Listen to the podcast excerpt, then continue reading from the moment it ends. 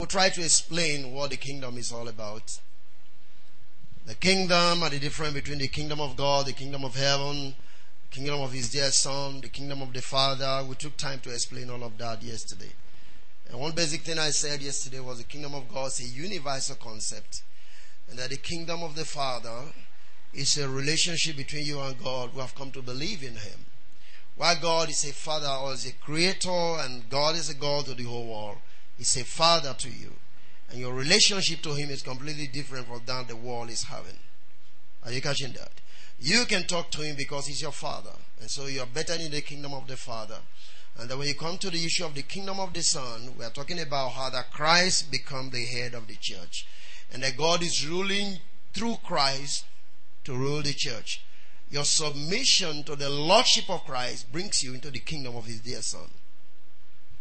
I made you to understand that if you disobey the rulership, which is the lordship of Christ and the kingdom of his dear son, you cannot truly have a hundred percent perfection or relationship with the kingdom of God. I mean the kingdom of the Father. Because God looks to the Son to respond to your petitions.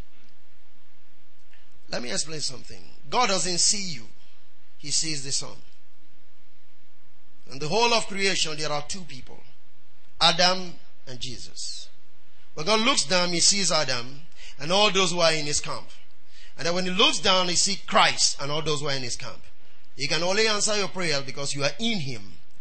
For Christ is our life, and our life is hid with Christ in God. And that brings you to the kingdom of his dear son. Hallelujah. Now there's a scripture I want to read tonight. I do read it because it has helped me to shape my mind and to give myself a lot of self-examination. It's a common scripture that I read. It has helped me and it's going to help some of you. So many people here knows it, but maybe some of you have never. Can we turn to the book of Second John verse 9? It's a common scripture that we often read here. But I think it's going to be of help to some of you. Second John verse 9. Yesterday, while you're opening, we remember, remind ourselves how that Jesus said his focus is the kingdom of God, and that is the purpose for which he was sent. Look for, remember that? 44, I mean 43, 42 to 43. He said that to us yesterday. Uh, I must go to the other city for this purpose. What I was I sent. Is that okay? Okay, now are we there in Second John, verse number nine? Look at it. I'm reading from the NIV. Anyone who runs ahead and does not continue in the teaching of Christ does not have God.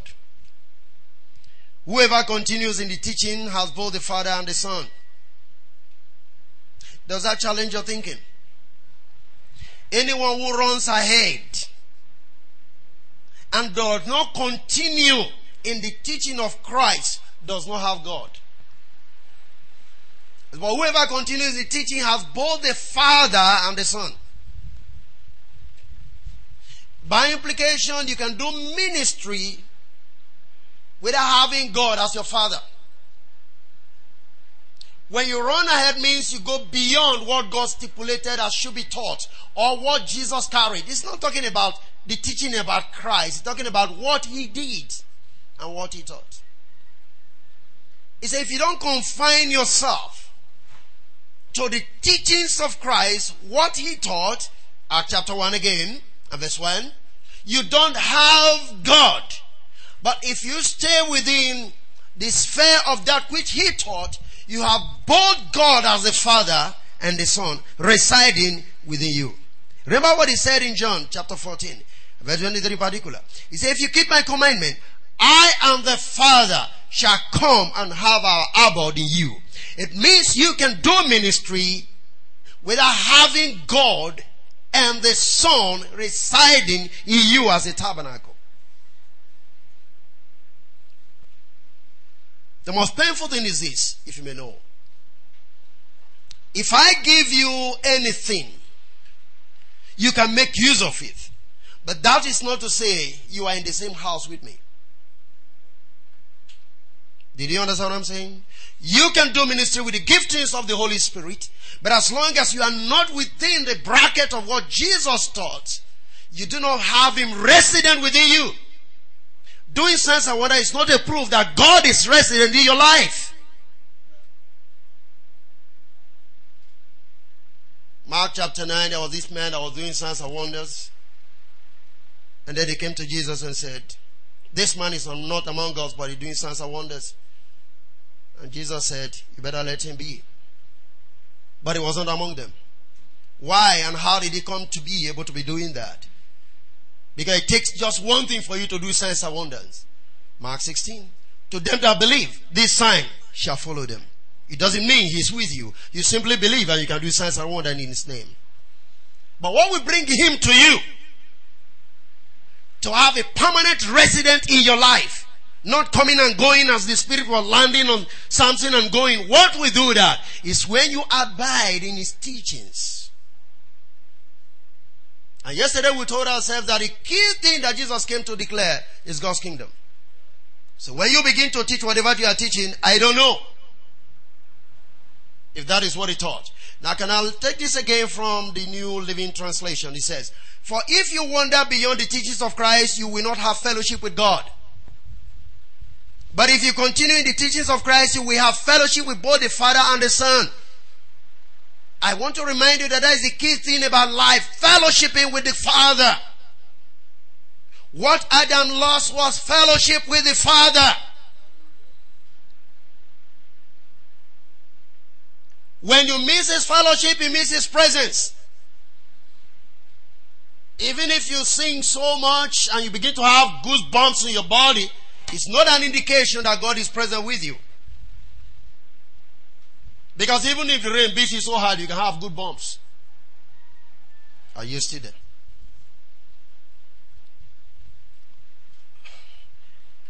I want you to understand it because it's very crucial. Like I said, John 14, can read 15 and 23. If you love me, obey my commandments. All those who love me will do what I say. My Father will love them and we will come to them and live with them. God's intention in Christ is that you become the tabernacle of God. And that is what we're talking about. That which brings you to the place of having that personal relationship where God becomes your father. If there is anybody now having my heart, it's how every one of you can come to the place of having that personal relationship where God can talk to you and you can talk to Him. If that is done, my ministry is finished.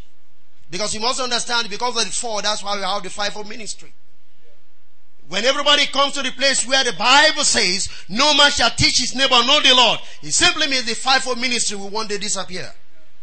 It's not a perpetual ministry, it's not a continuous thing. You are not called because of ministry, you are called because of sonship and relationship. And so we don't have anything to glory in because we are ministers. If we have to be, let us glory that we know the Lord, Jeremiah says. Hallelujah. Now turn with me to Luke 17. When is the kingdom? Yesterday, like I said, we said, what is the kingdom of God? Now tonight we're going to look at when is the kingdom of God? And tomorrow we're going to look at what? Where is the kingdom of God? But today let's look at when is the kingdom of God? Whew. Hallelujah. Luke 17. I'm reading from verse 20. And when he was demanded of the Pharisees when the kingdom of God, look at it, when the kingdom of God should come, he answered them and said, the kingdom of God cometh not with observations. That shall they say, lo here or lo there, for the kingdom of God is within you. Now verse 23, 22 says, And he said unto his disciples, The days will come when you shall desire to see one of the days of the Son of Man, and you shall not see it. Now I want to give you an understanding. Hallelujah. I've taken time to diligently go back to study this particular scripture. First of all, let me tell you this.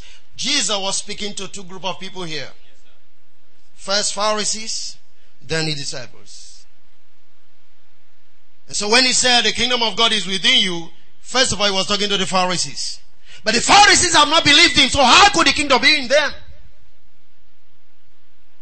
And that tells you that our interpretation is also wrong. Are you still there? Verse 22 talks about his disciples. When he said the kingdom is within, he wasn't talking to his disciples. Now the Pharisee didn't believe him. And how can you accept a kingdom where you don't have the king? They have not accepted him, so the king is not there, so there was no kingdom. So what was Jesus saying? Are you there? Now, I want to let you know that word should not actually be trans- translated because the, when you use the word within, the Greek word is entos. But when you translate a word, entos himon, that is different from just entos. Entos himon actually means he's around you, not inside of you. The word in, I'll make you see it as we progress in Matthew 6, is ipai. And I will explain that. But let's make a progress here. So in the true sense, this word should be translated entos himon, which means the kingdom is around you. What did Jesus mean to say here? The king of the kingdom is standing before you.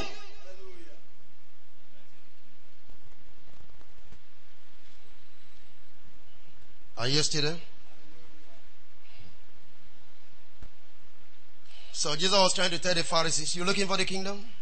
The kingdom is standing before you. Because he's the king. So if you can get the king, you get the kingdom. Now, notice something. They said when. He didn't answer the when. Do you understand that? He didn't give them time. He didn't give them dates. He would rather tell them or point them to the man that carried the kingdom himself. So, instead of the when, he gave them the where. Instead of the time, he gave them a location. We had to find the kingdom. Are you catching this? Hallelujah. Now, the word translated observation is very important as well. Parateresis. That is the Greek word there. He said the kingdom does not come with observation. What he means to say is that word actually means inspection. Like ocular evidence. In other words, it's like scientific investigation to prove a thing to be able to predict a situation. So Jesus means to say there are no signs that will enable you calculate when God's kingdom will show up. Are you following this? In the classical Greek, in this sense, it means to observe the future by signs. So when he says the kingdom does not come with observations, it means there is no predictable evidence for, for you to know or to predict when the kingdom will come. Don't you forget, like I said, he was addressing the Pharisees. And don't you forget the Pharisees, they read so much about the law. They were the custodians of the law. And they have certain parameters by which they will determine when the kingdom will come. But now Jesus has come, but because they were so used to, remember Jesus told them, you seek for signs. They're always looking for signs. They were asking for signs. But Jesus said, you're not going to get anyone. But by the way, he told them something. If they say low there oh, or hill there, don't you go, for the kingdom does not come with observation. But we have the church told us the kingdom is coming in Jerusalem. Have you heard that before? When he comes a second time, he will establish kingdom in Jerusalem, one foot on Mount Olive, one foot on that, and there's a valley in between. What a God. That must be a giant. See a valley, one leg and one leg there. Mm-mm. If you read that in the book of Revelation, you're going to find the same thing. He said one leg on the sea, one leg on the earth. What does that mean? Dominion over man and the rest of the multitude who doesn't know him. If he steps on a situation, he's conquering the situation. That's what it means. He's not talking about Jesus standing in Jerusalem, one leg on Mount Olive, one leg on the Arabian desert. I don't know what you're talking about. All this theological stuff that will take you nowhere. Hallelujah. So Jesus was simply telling them the, the kingdom of God does not come with great outward show. So that the people can predict its arrival and plot its progress. Is that okay? Like I said, the Pharisee question was very right.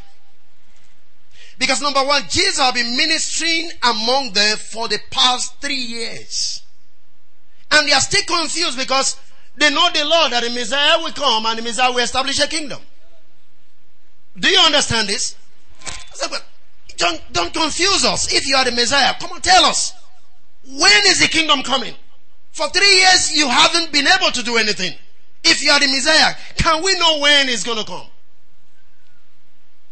Do you understand this? The Jews view the kingdom to be more political rather than being spiritual. And they view to be more Jewish rather than universal.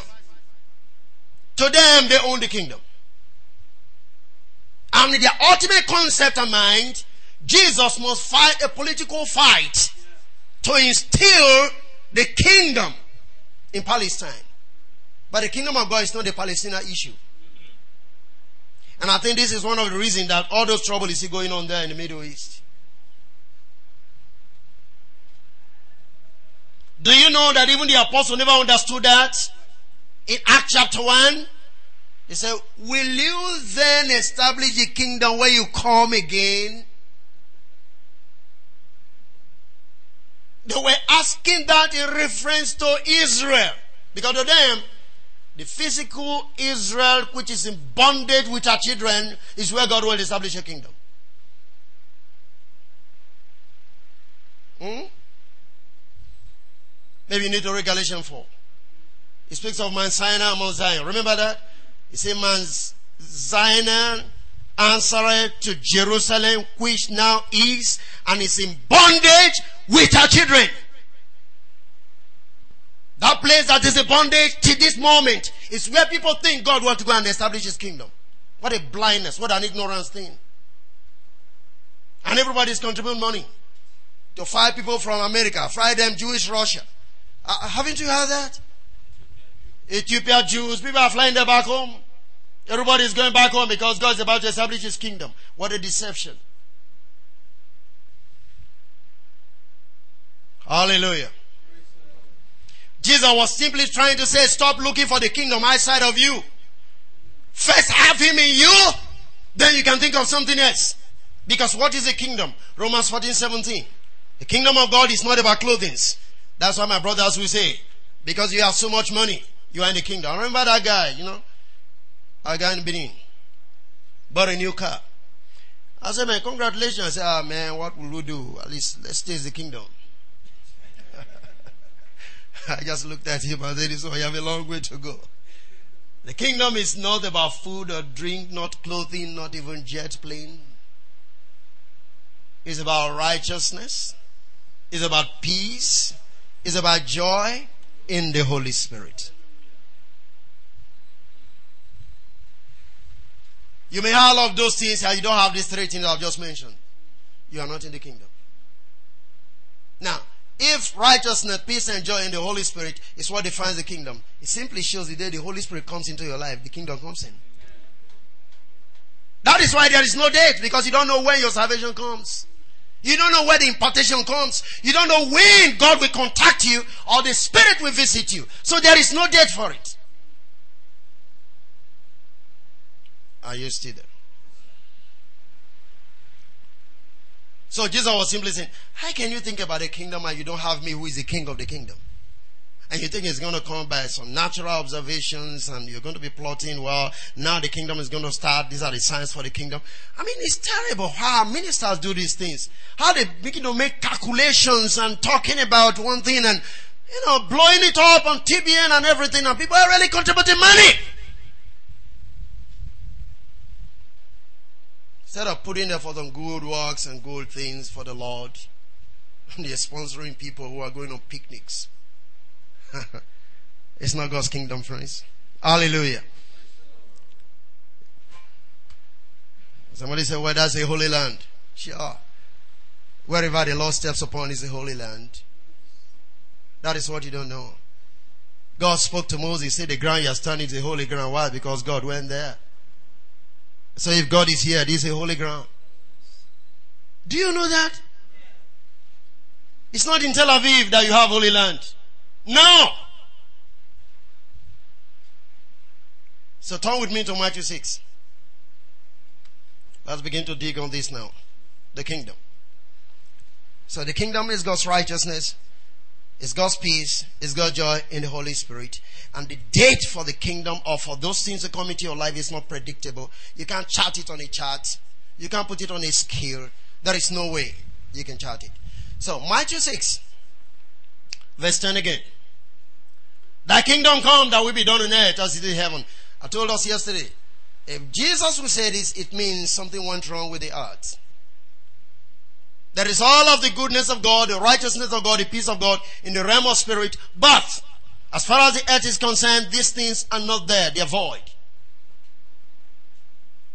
Are you still there? It's like the earth was without form and void. What was the voidness in it? Righteousness, peace, and joy. Now there's invasion of the Holy Spirit to bring those things again to pass on the earth. God is in restoration, restitution, redemption, but no ra. Complete it if you have understanding. What did I say? You're looking at me? I said God is in business of what? Restoration, restitution, redemption. Mm-hmm. Go on. All the rare, but no ra. Oh, okay, whatever. That's a fine. you see what I'm saying? Hallelujah. Check it out in your book. You can see it. Okay. So now, here we come. Thy kingdom come that will be done on earth that is done where? In heaven. Okay. Let's pick it bit by bit. Thy kingdom come. The word come in the Greek is ekomaya. Ekomaya means to accompany, to appear, to bring, to come into being, to grow, to light. Thy kingdom come. Let thy kingdom appear. Let it be made known. What is the kingdom? The rule, the sovereignty of God, let it be made manifest. Remember, he told them, pray this prayer. Thy kingdom come. So what was Jesus saying? May you pray that the sovereign rule of God be made manifest. That is why, yes, it could be a prayer that is past, but it's still a prayer that is present. Because we cannot ultimately say the whole world have experienced or is experiencing the sovereign rule of God. Is that okay? So when he said, Thy kingdom come, he said, May the sovereign rule, the will, and the dominion of God be made manifest in creation. You can see how important this prayer is. That's the meaning of the word come, which has to do with what? Ekomaya. May the light of his sovereign rule appear, even to men and to creation. To me, I think we still need to be praying this prayer. In fact, when you step into a city, this is a prayer we should be praying, I think. God, may your sovereign rule appear in this city. That's what it means to say, thy kingdom. Now you can understand why this is so crucial to Jesus and so important to us as well. Because we may preach every other thing that comes to the place of benefit, but the sovereign rule of God is not experienced. But here Jesus wants everybody to experience the sovereign rule of God in their lives, in their homes, in their communities. If only we can understand the import of this message, people of God, you will preach nothing else but this message. Do you have the rule of God in your community? Do you have the rule of God in our cities? Do you have the rule of God? Is God sovereignly ruling in this country? Even the nation that claim to be the land of God. Is God ruling supreme there? But that is what Jesus told the disciples to be praying for. Pray that the sovereign rule of God may be made what? Manifest. Let it enter into the heart of everyone. Let there be an appearing of the sovereign rule of God. Hallelujah. The next word he said is will. Thy kingdom come, thy will be done. Let's look at the word will. The word will in the Greek is telema. Telema means a determination. Hallelujah. It means purpose. It means a decree. It means an inclination. It means a pleasure. What does that mean? Let God's purpose, let His desire, let His pleasure be made manifest to creation. What was God's pleasure in the beginning when He created man? That man will live in paradise. Hallelujah. That man may live in paradise. I will always remind you of this. Man's fall was not vertical but horizontal. He lost dominion, he didn't drop. So what man need to experience is restoration and not evacuation. Does that sink in?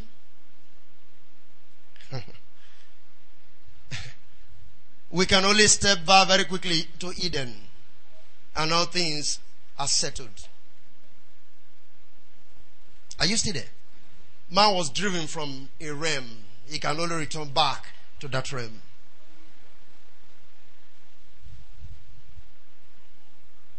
Thy will be done. What is God's will from day one? Man was supposed to be his pleasure, residing in an abundance of life, which has to do with an Edenic state which is called paradise. Are you there? Hallelujah.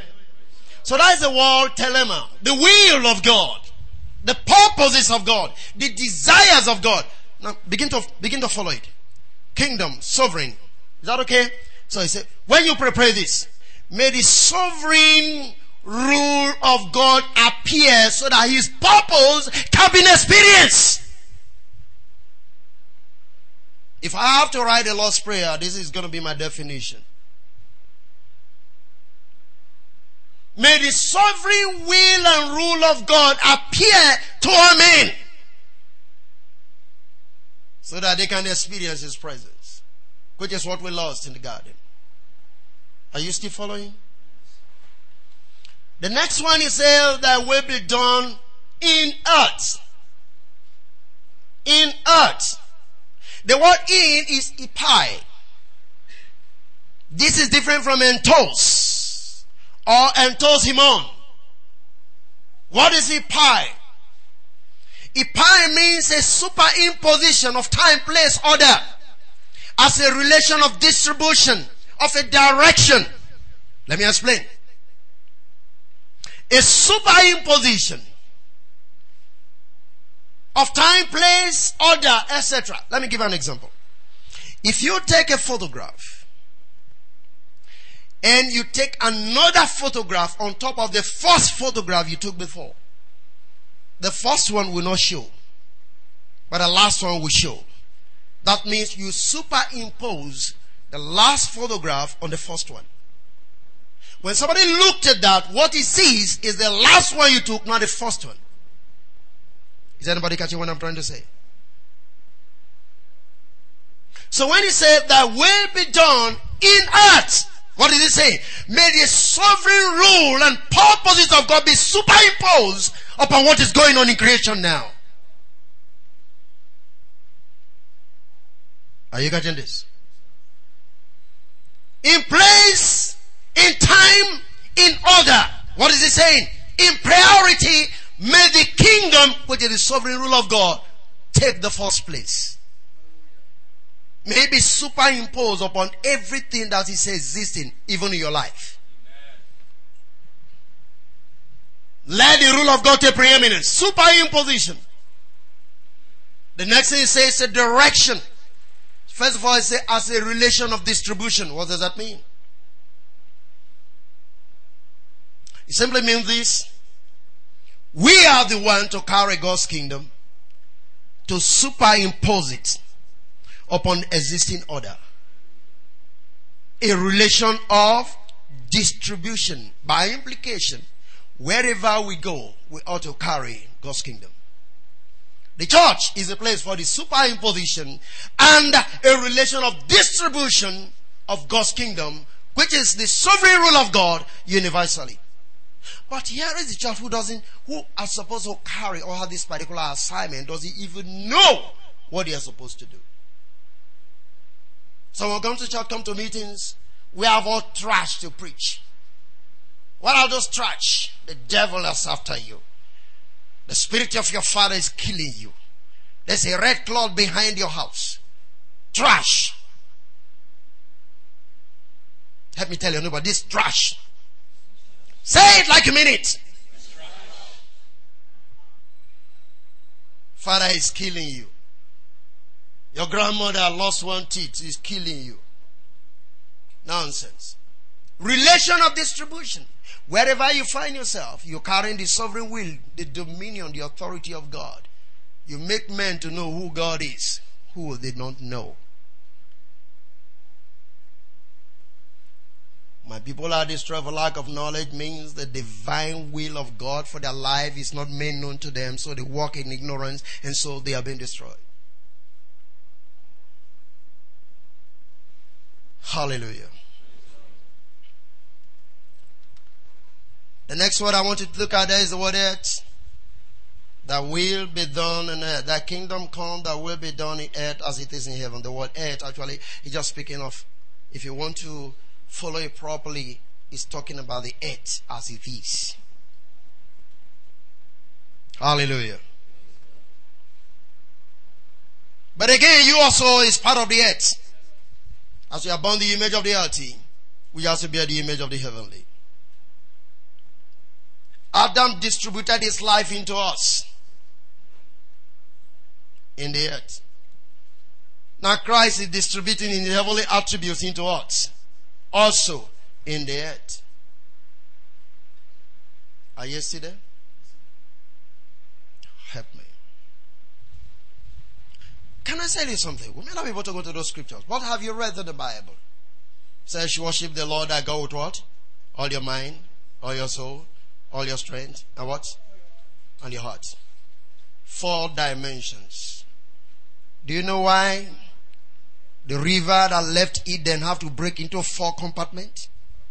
So that every compartment of your life will be washed. Your mind, your soul, your heart, your strength. The four rivers in the garden. The Bible said the river broke out and divided into four heads. You are that earth that needs to be washed by the four streams of this river that is flowing. Hallelujah. Are you still following me? So this earth have to receive the impartation of the sovereign rule of God. Praise the living God. This is why it's so crucial a prayer, it's so crucial a commission. If Jesus had no other commission, you do not have another commission.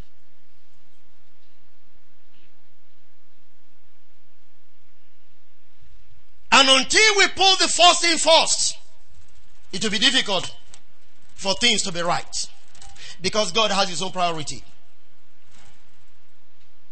You know, in Matthew 6, what did he say? Seek ye first what? The kingdom of God and its righteousness. And all other things shall be what? Shall be added. The word first is proton in the Greek, which has to do with time, place, and order. Seek ye first the kingdom of God. Get concerned with God's kingdom. What is his kingdom? The sovereign rule, the dominion, the authority of God that he expresses to creation and in creation through you. That wherever you go, you become an expression of God's kingdom. We are a carrier of God's sovereign power. Are you listening to me? Some of you are so blinded that you don't understand these things we are talking about. That is why you are afraid of anything that passes by in your home, whether it's a lizard, whether, whatever. You have been so brainwashed, so messed up, that even if you see wall gecko helping you to kill mosquitoes, you chase them. Don't you know wall geckos are really there to help you? Wall geckos feed on flies and mosquitoes. Check your biology.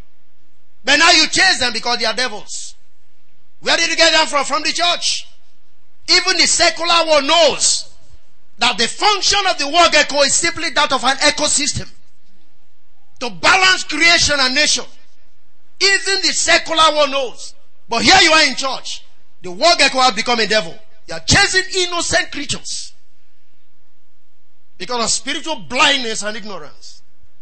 And those are the kind of things you swallow. Those are the kind of things you pay huge money for to attend or to receive. When you are supposed to be carrying power, flowing in God's glory, making manifest His creatures. His authority His dominion. People rejoicing because you showed up. Look at Jacob. Went to Laban's house. His business wasn't functioning. and Laban wanted to let this guy go. He couldn't. And he said, Hey, come on, Jacob, let me tell you the truth. Since you came into this place, my business changed. I don't know what you're using. Am I talking to someone here? What was it? Because he was a covenant child that carries virtue. Godly virtue. The presence of Jacob in Laban's business made a U-turn. We who claim to be in Pentecostal circles, when we go to business, it shuts down. Because what we carry is demon. You say, how do you say that? Because those who worship idols are like the idols. The things you know, you manifest. So anytime you are employed, the people will begin to look for what is the problem. Until they sack you, business will not work. Because all your personality is a reflection of demonic presence. Because that's all you know. And Paul will say, I desire to know nothing among you except Jesus Christ and Him crucified. That's where the power is. That's where the power is. Now you have become demon carriers instead of Christ carriers. Because that's the only thing you know. You go to meetings, it's all about demons. It's all about witchcraft. It's all about parental curses. You don't know anything about Christ. But Paul said, I've considered everything but Lord that I may know him and the power of his resurrection. Let's know Christ. I don't have any message to preach to you other than Christ and his kingdom. I don't have any. If you're expecting anything, you're going to be disappointed. But I know I'm telling you the truth and it will set you free. The protection you need is in the kingdom. Remember, if you can still remember precisely, those of you have been following my teachings, I spoke to you some time ago about kingdom asylum. Have you forgotten that? You know what kingdom asylum is? Any man can take political refuge in another country once you run into the embassy. Are you see that? And if you get into the embassy, nobody can pick you out except the government permits and right and, uh, I mean, your host country, let me give you this illustration. If you commit a crime now and you run even to Ghana embassy in this country, Nigeria government does not have right to pick you out. Except they first apply to Ghana. Ghana will either permit or reject. And even if they reject, they can't take you. If they take you by force, it's a war between Ghana and Nigeria. Why? Because an embassy. What did the Bible say? We are ambassadors. Where does ambassadors stay? At the embassy. That's why you are in this war. But you are not of this war. We are in the embassy of God in this war. That is why the devil can't touch you except he seek permission from heaven. Stop being a fool. Wake up, church. Running around spending your, all your energy and money. Because if you want devil is after you. No devil is your shadow is pursuing you. Come on, I want to tell the truth. Your shadow is after you. Turn around and let light come. You find your shadow disappeared.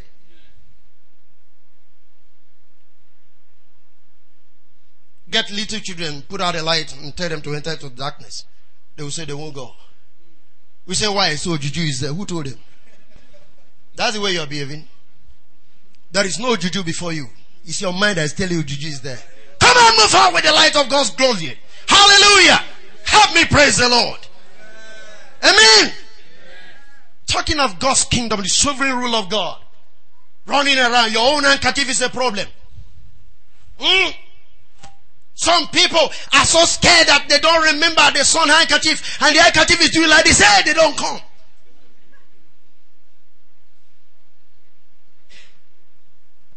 Because you have been messed up by some other preachers that have no light of the glorious gospel of the kingdom of God. The Bible says, if they speak not according to the truth, it's because the light is not in them. Revelation 4. Somebody is already speaking to me with wisdom. Hallelujah. This guy is a good friend. Hallelujah. Amen. Even if we stop here, I'm sure the message has been delivered. Are you still there? Ha, come on. Revelation 4.11. Thou art worthy, O Lord, to receive glory and honor and power, for thou hast created all things, and for thy pleasure they are what? Created. Can you get that? All things created for God's pleasure. Remember what we read before. The will of God is God's pleasure. His purpose. Thelema, the same word. Amen? And when you read Romans 8 verse 20, the Bible says the creation was made subject to vanity, not willingly, but by reason of him who subjected his same in hope. I tell you, you, I told you yesterday that when it says Christ was slain before the foundation of the world, it's not talking about before the world came into being. What I mean is before the world went into disruption, Christ was slain. And you must understand that it was deliberate on the part of God. It was all part of the processes of God in bringing creation to perfection. There was no accident. There was no miss and, I mean, hit and run type of thing. No! The fall of God was right before God's presence. In fact, He initiated it. And some of you jump around and think one devil play trick on God. How can the thing you created play trick on you? But that's what you're told. Hallelujah. Are you there? So, you find Genesis chapter 13, I mean chapter 3, from verse 17 to 19, you can read that. When the thing went into corruption, into disruption, it began to produce things and turtles, and men begin to sweat and have to work hard to be able to feed. Remember that? Genesis 3, 17 to 19. That is the destruction. That is the vanity that creation was brought into when man sinned. Romans 8.20. It's so simple. But God is restoring. Oh, come on. The book of Joel, the Bible says, behind them is an open field. Before them is a wilderness. Behind them, are you getting what I'm talking about? The real army of God. Return to Eden. Return to Eden. Come to the place of pleasantness. The word Eden means pleasantness. It means garden. It means paradise. Return to Eden. Hallelujah. The message therefore is the unveiling of God's thought for mankind. This is the unveiling of God's glory on the face of the earth. The kingdom of God is simply to instruct us again that we were once in Eden, which we lost. But now we can return back to Eden and have all the things we needed as God had it intentionally for man. That is all about the message of the kingdom. The unveiling of God's thoughts, intents, and purposes. When the Bible says we are co-laborers, I made you to understand. You cannot be a co-laborer with a man that you don't understand his thoughts and intentions. If you think you are co-laborer with Christ, then you must understand his drives. What was driving Jesus is to establish God's thoughts and desires in creation. Hallelujah. In Matthew 13, we don't have the time to read that. You can read Matthew 13, 36 up to verse uh, 43. You're going to see for yourself that presently the kingdom is in a state of mixture. That's what he means by the parable of the wheat and tares. The present state of the kingdom is in a state of mixture. You cannot easily identify who is in the kingdom and who is not in the kingdom. Every preacher says he's in the kingdom. You remember that? So the kingdom is in a state of mixture, but there is going to be a harvest. Hallelujah. There's going to be a harvest. Now, I want to I want to make you understand something, and then we're going to we're going to quit now. First Corinthians 15. Let's quickly read this, and then we're going to quit. First Corinthians 15. 15. I look at verse 25 down to, to 28.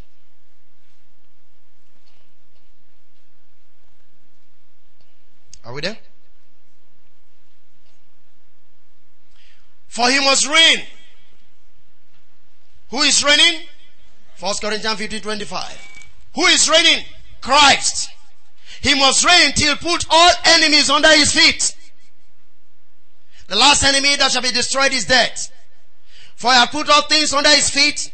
But when he said all things are put under it, it is manifest that he is exempted. That is God is exempted. Quit it, put all things under him. Hallelujah.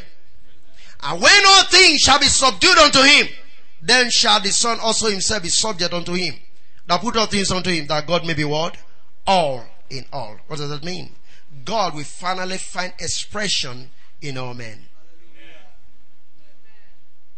Do you understand that? Right now, the kingdom is a state of mixture and Christ is ruling and reigning. He is a conquering king. I can't remember I was driving with someone recently and he was talking to me about these things and asked me a question. Can't you see how stupid the church can be? That Jesus is coming back with a sword in his mouth. Have you read that book of Revelation? His garment full of blood, his feet as brass, his eyes like fire. Is that the kind of Jesus you're looking for? Come on, talk to me. But that is the one we find in the book of Revelation. They forgot to understand, to simply realize that the sword is the word of God. Hallelujah. His blood upon his garment indicates how many people he has conquered. And you were one of them. You stand his garment because he conquered you. Now they are looking for him to fly from the sky. If they see him with a sword, will they stand? What a masquerade Jesus that people are expecting. They forgot to understand the word of God is Shabbat and a two-edged sword. He said, I will spew you out of my mouth. In the first place, we are supposed to be the one that is now becoming the word made flesh. Are you still there? He said, you're neither warm nor hot. I mean, you're neither hot nor cold.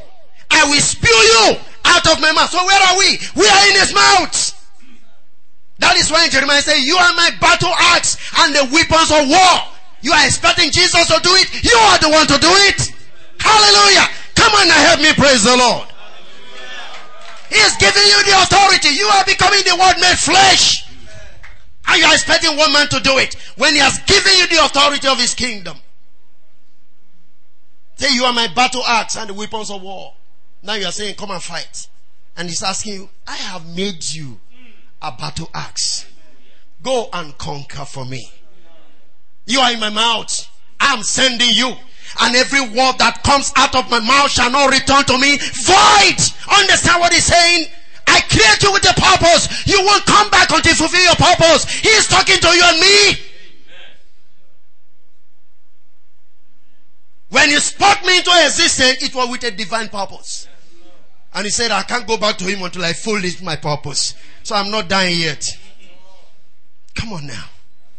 Are you understanding this? Hallelujah. You won't leave this earth until you finish. you are not, listen, you are not dying, no. Oh. you are not. The only thing that will make you die now is not knowing why you are here. But once you discover why you are here, you can't die. Can you imagine Jonah running away, even entering under the sea? He still went up there. He didn't die inside the sea. Why? Because there was a purpose in his life.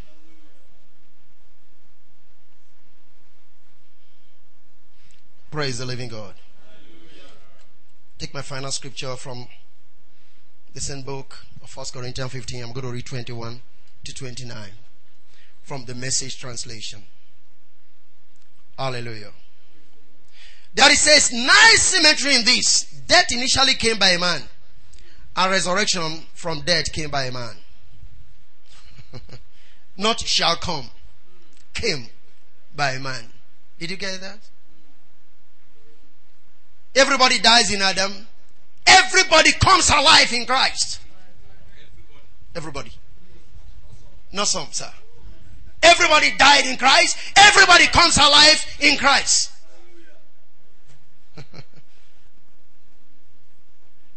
It's about we have to wait our turn. Christ is first, then those with him at his appearing, The grand consummation when after crushing the opposition, he will hand over his kingdom to God the Father. You know, I told you yesterday about the kingdom of his dear son. Remember that? Okay. Now he hand over the kingdom unto who? Unto God. The Father. Verse 25. He won't let up until the last enemy is down. And the very last enemy is death. 27. As the psalmist said, he laid them low, one and all. He walked all over them. When scripture says that he walked all over them, it's obvious that he wouldn't at the same time be walking, I mean walked on. When everything and everyone is finally under God's rule, the son will step down, taking his place with everyone else, showing that God's rule is absolutely comprehensive. A perfect ending. Did you follow this? I like this translation, Fear. Do you understand that? I would like to take the last verse 28. It's so crucial to me. Can I say this? The last book of the Bible is not Revelation. We are reading the last chapter of the Bible now. When everything ends, the summary of all that we're going through is First Corinthians chapter 15, not the book of Revelation. And somebody said, open to the last book. That's not the last book. Because that was the letter to the seven churches. But this is God's agenda. Am I talking to someone here?